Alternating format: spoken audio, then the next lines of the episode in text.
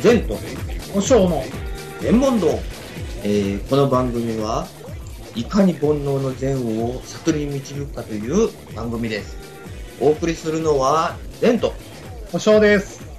はいこんばんはこんばんは。よろしくお願いします。縛れるねですね。だいぶ寒いね寒くなってきましたね、うん本当に。まあもうお正月も刻一刻と近づいてきてることだし、本当ですね。やらなくちゃいけないことがたくさん山積みです。そうだよもう今年のことは今年のうちにやら、あの、終わらせましょうね。あそれができればねもういいんだけど仕事はいっぱいあるよ外仕事ばっかりだけどそうですね。うんなので、これもあ今年最後の放送になるかあそうですね。放うん送、収録になると思いますけども、うんよろしくお願いします。はい、よろしくお願いいたします。はい。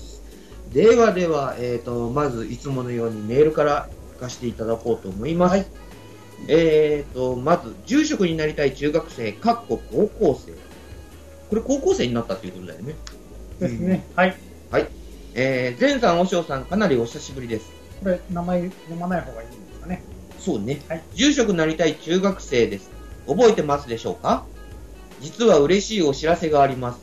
なんと、高校生になることができました。はい。おうんめでとうございます。はい、おめでとうございます。えーこれからもちょくちょく全問答を聞かせていただきたいと思うので、よろしくお願いします。はいさて、私の学校では宗教というしっかりとした科目があります。その時間に自分の人生を漢字一字で表せというお題が出たのです。私は真っ先に無という漢字を選びました。なぜなら、今まで出会った人の心に絶対残っていないと思ったからです。どんだけ空気やねん、それ。そしたら先生に、誠という漢字をいただきました。何事も誠実に突き進めば心に残るという意味だそうです。むちゃくちゃかもしれませんが、お二人は自分の人生を漢字一字で表せと言われたらどう考えますか？教えてください。漢字一字で返答いたします。ぜひラジオで取り上げてくださいね。文章はむちゃくちゃですが、僧侶になりたい気持ちは変わらない。中学生でした。なるほど。なるほどね。前さんはどうですか？漢字一字だと。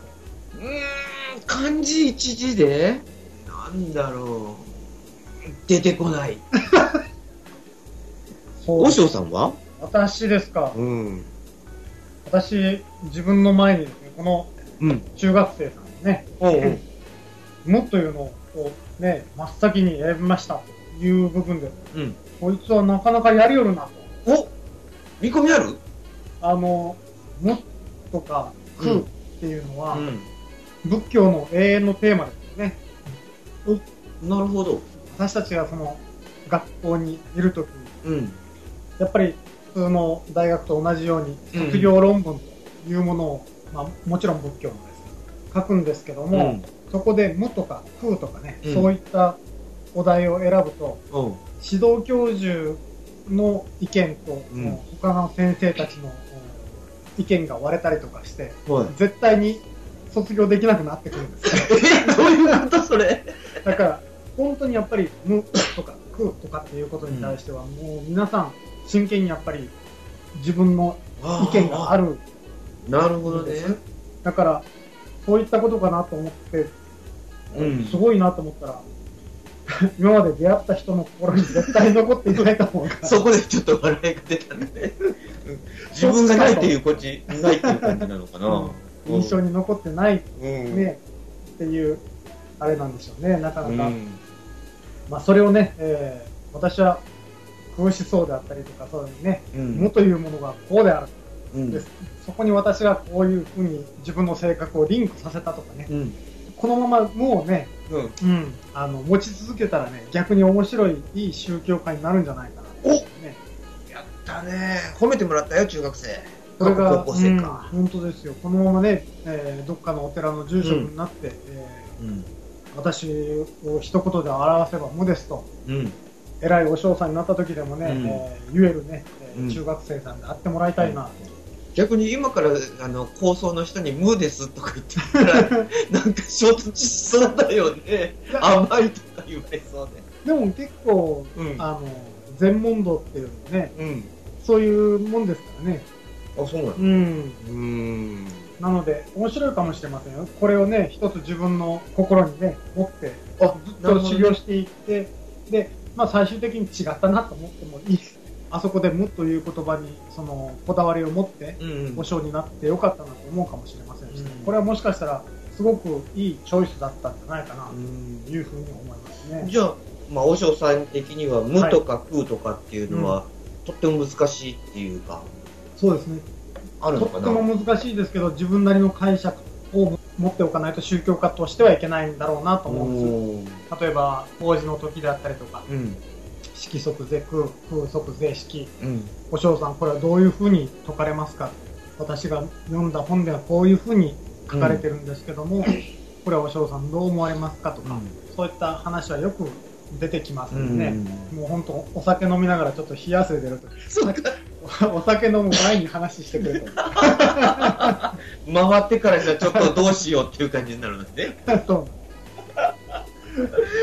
まあでそれはまあ半分冗談ですけど、でも本当にやっぱり自分の中できちんとしたものをね、そのうんお嬢さんになりたいという気持ちがあれば、うん、ただのそのね、仏教好き、宗教好きうん。ならばね、えーどうでもいいんですけど、うん。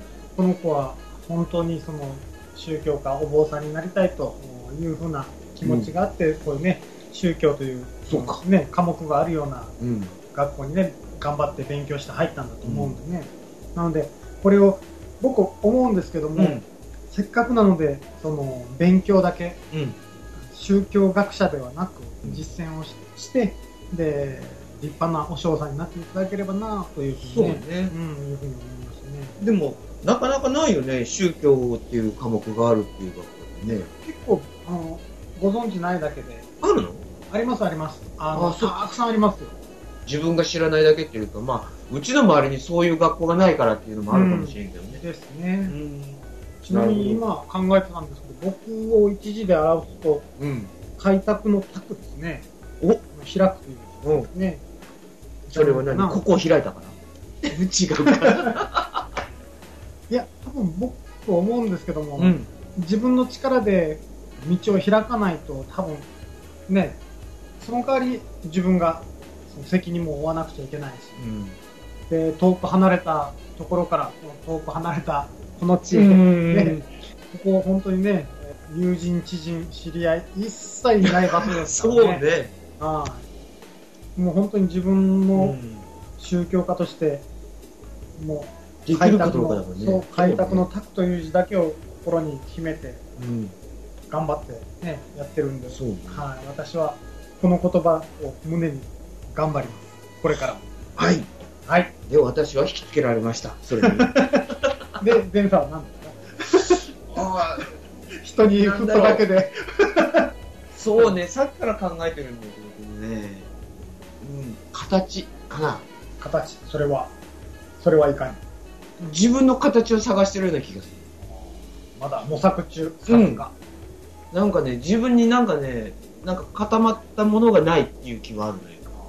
それは素晴らしいことうん。逆にね。自分が仕事をしてる、まあ僕が農業してるでしょ。はい。で、農業にもいろんな形があって、いろんなやり方があるでしょ。うん。で、今がその形を模索してるから失敗もあるし、はい。あ、これ良かったっていうのはあるじゃないうん。だから僕は今やってるのは自分の形を探してるところかなっていう感じかな。なるほど。うん。まあだからこの番組が続いてるんでしょうね。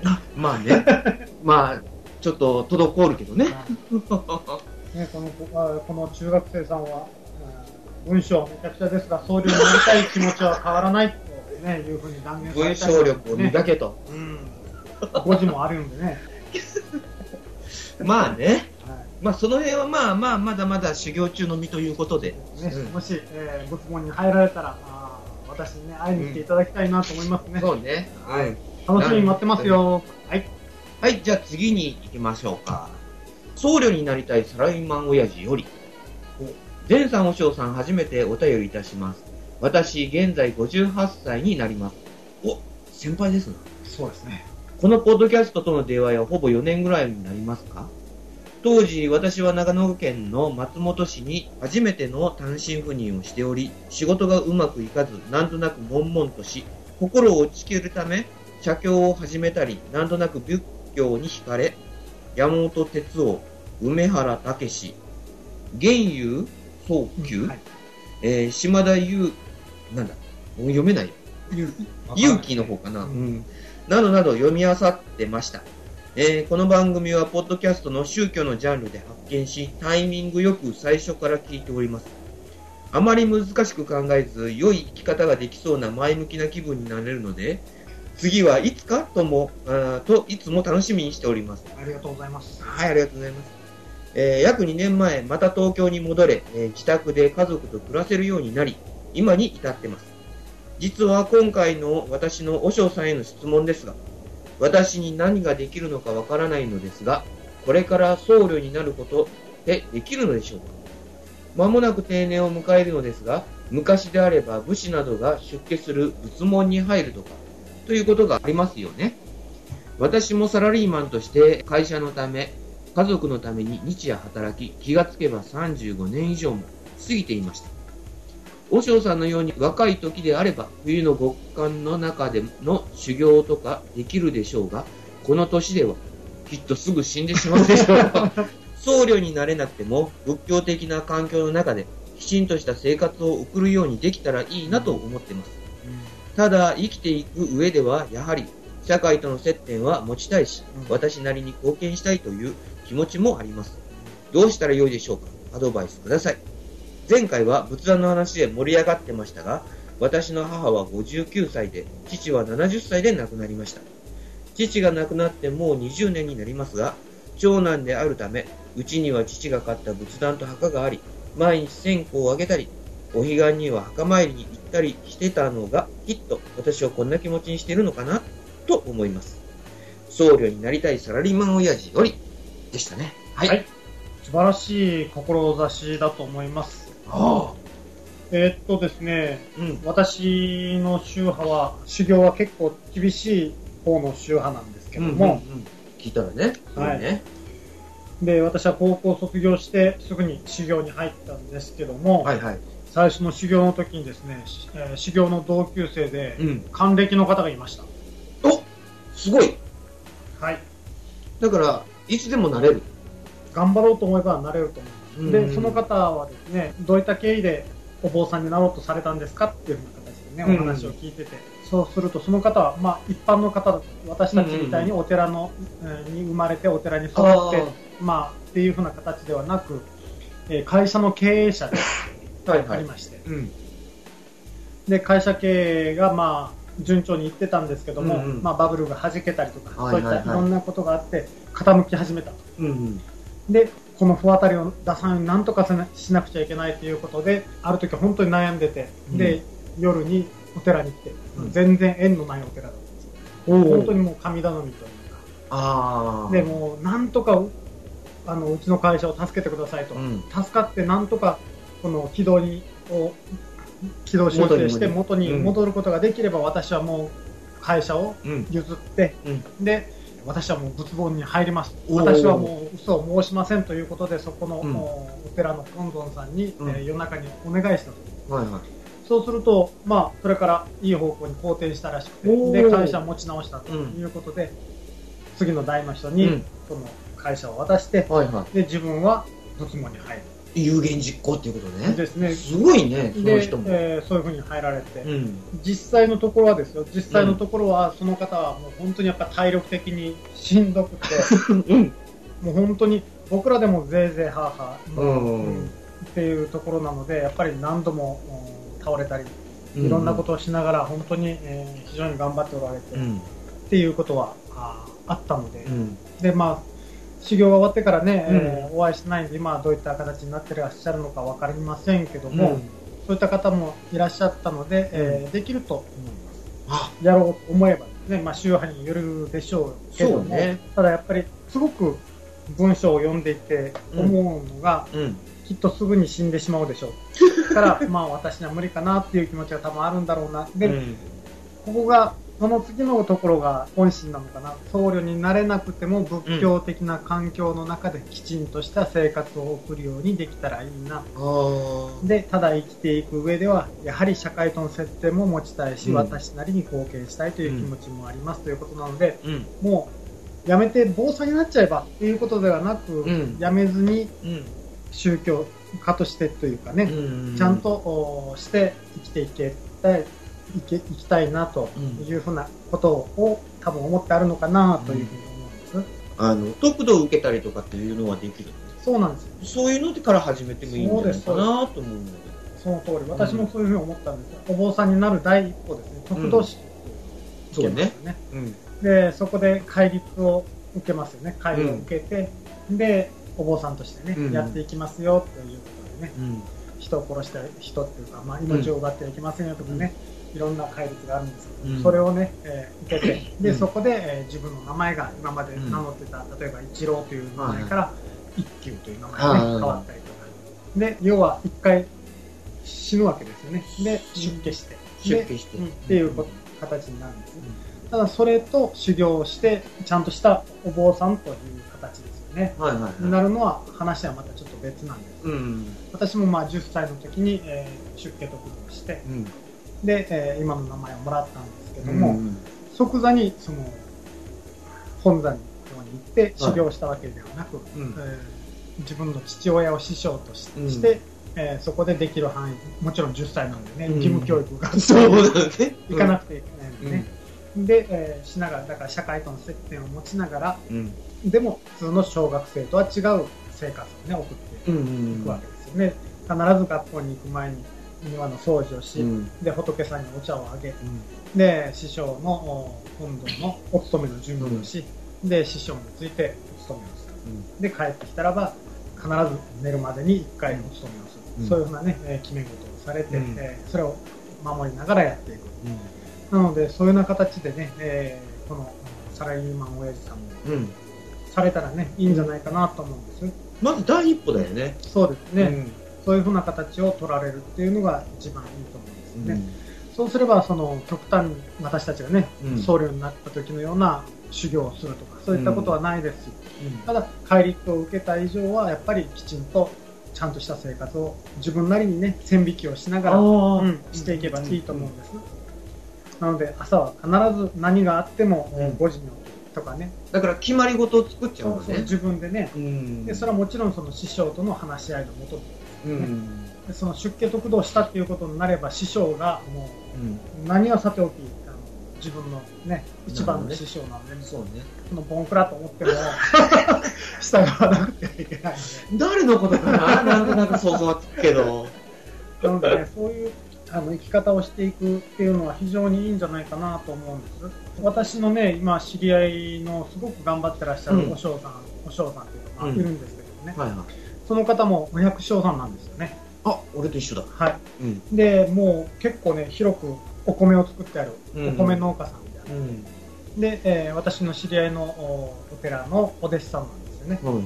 本業は農家なので、はうん、でもそこできちんとその師匠の言いつけを守ってい。うん。た生活をして自分を律するような生活をしてで社会との接点もちゃんと持ってあるし、はいはいそういうふうにねお坊さんとしての接点も持って、うん。自分を律するような生活もしてあるしうん。でこの間それこそ私ちょっと以前ね除染作業に行ったことがあって、お福島で？はい。はい。あの福島の方でね縁がある、うん。できたお寺さんがありまして、はいはでそこに、えーちょっと行ってきたんですけどね、えーそこにもお私たちと一緒に除染作業も行ってましたしわなので今回もね、えーうん。ちょっと、一緒にね行くことになったんですようんうん。だからそういうふうな貢献もやっぱりお坊さんとしてもうきちっとできてる方なのでね、そういうような生き方ができると思うので、うん。まずはそれこそお前回でしたかねガーシャさんでしたっけ？はいはいはいはもうやっぱりいろんなね、お嬢さんとの出会いっていうのは、まあ、うん。難しいとか、うん。大切だというふうにおっしゃってましたけども、このね、えーサラリーマン親父さんも、そういう師匠になるべく、自分がね、尊敬、敬意を払ってできるようなお嬢さんとね、まずうん巡り合うこと知り合うね、うん、が一番大事なんじゃないかなというふうに。い。まあ、この人ももう58歳になるって書いてあるんだけど、んで、まあ、お父さんお母さん、まあ、もう亡くなってるっていうから、まあ、はいその、檀家っていうか、うん、あるでしょ宗うね。派があると思うんだけど、うんまあ、そこの宗派のところに行って、まあ、話をするなり得度っていうのは、まあまあ、さておいて、うん、話を聞いてくるっていうだけから始めてもいいし、いいんじゃないですかね。逆に、